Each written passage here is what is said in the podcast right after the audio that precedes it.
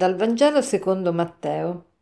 In quel tempo Gesù, venuto nella sua patria, insegnava nella loro sinagoga e la gente rimaneva stupita e diceva Da dove gli vengono questa sapienza e i prodigi? Non è costui il figlio del falegname?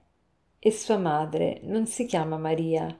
E i suoi fratelli Giacomo, Giuseppe, Simone e Giuda? E le sue sorelle non stanno tutte da noi? Da dove gli vengono allora tutte queste cose?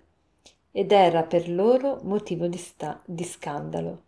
Ma Gesù disse loro, un profeta non è disprezzato se non nella sua patria e in casa sua. E lì, a causa della loro incredulità, non fece molti prodigi. Gesù è nella sua patria, insegna nella sinagoga la gente rimane stupita. Stupita perché? Perché lo sente proferire parole importanti, parole rivoluzionarie, parole che nessun profeta prima aveva mai pronunciato e anche lo vedono operare prodigi, ma eh, si meravigliano perché, perché sanno le sue umili origini, sanno che è figlio del falegname, sanno che sua madre è Maria, sanno che i suoi fratelli e le sue sorelle sono quelli che sono, fratelli e sorelle ovviamente qui in questo contesto non sono i fratelli e sorelle di carne di Gesù, ma sono, si intende dei congiunti, dei cugini, perché in, in ebraico come anche in greco il, sia fratello che cugino si, dicono lo, si pronunciano e si dicono con la stessa parola per cui noi sappiamo benissimo che Gesù è stato concepito eh, virginalmente dalla Madonna e che non ha mai avuto né fratelli né sorelle di sangue, quindi fratelli e sorelle qui si intendono i cugini. E che cosa ci dice questo brano?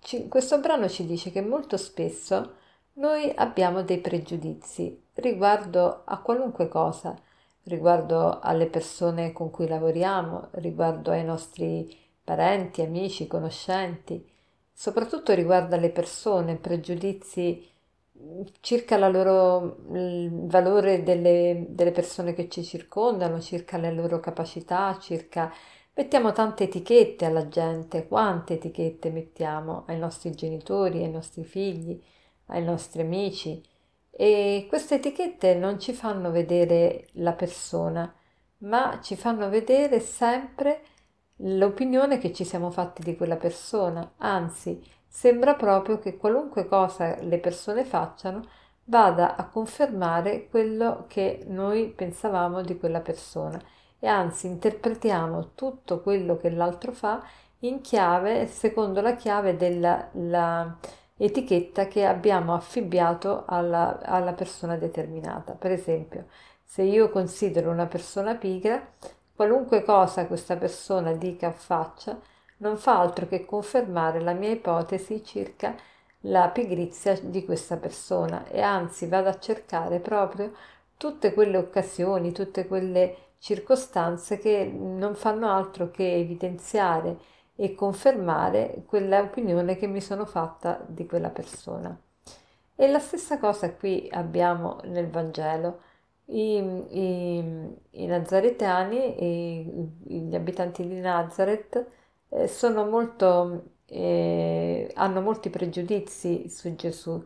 Perché? Perché non, non riescono a capire che il Messia può avere queste umili origini, anzi pensano che il Messia debba venire in maniera gloriosa e quindi eh, si scandalizzano, cioè non, non riescono ad accettare eh, una, una, insomma, che un Messia, che un figlio di Dio debba, debba presentarsi in questa maniera. E, e la stessa cosa quindi possiamo fare anche noi. Quanto spesso non accettiamo eh, le opinioni delle persone che giudichiamo male, eh, appunto che, a cui abbiamo affibbiato qualche etichetta, eh, quante volte non crediamo a, que- a, quello che queste persone dicono e, e molto spesso ci, mm, eh, appunto abbiamo questi pregiudizi. E che cos'è un pregiudizio? Un pregiudizio è, questo è l'aforisma anche del giorno, è un'opinione senza giudizio.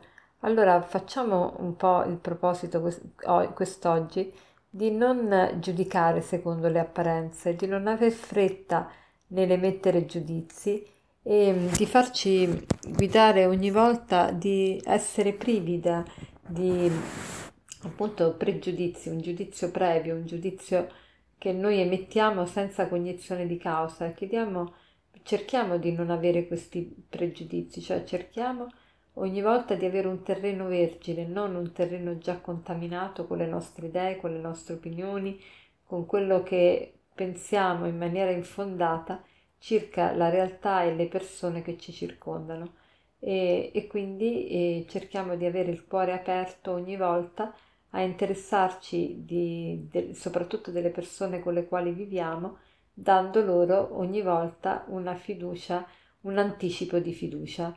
Buona giornata.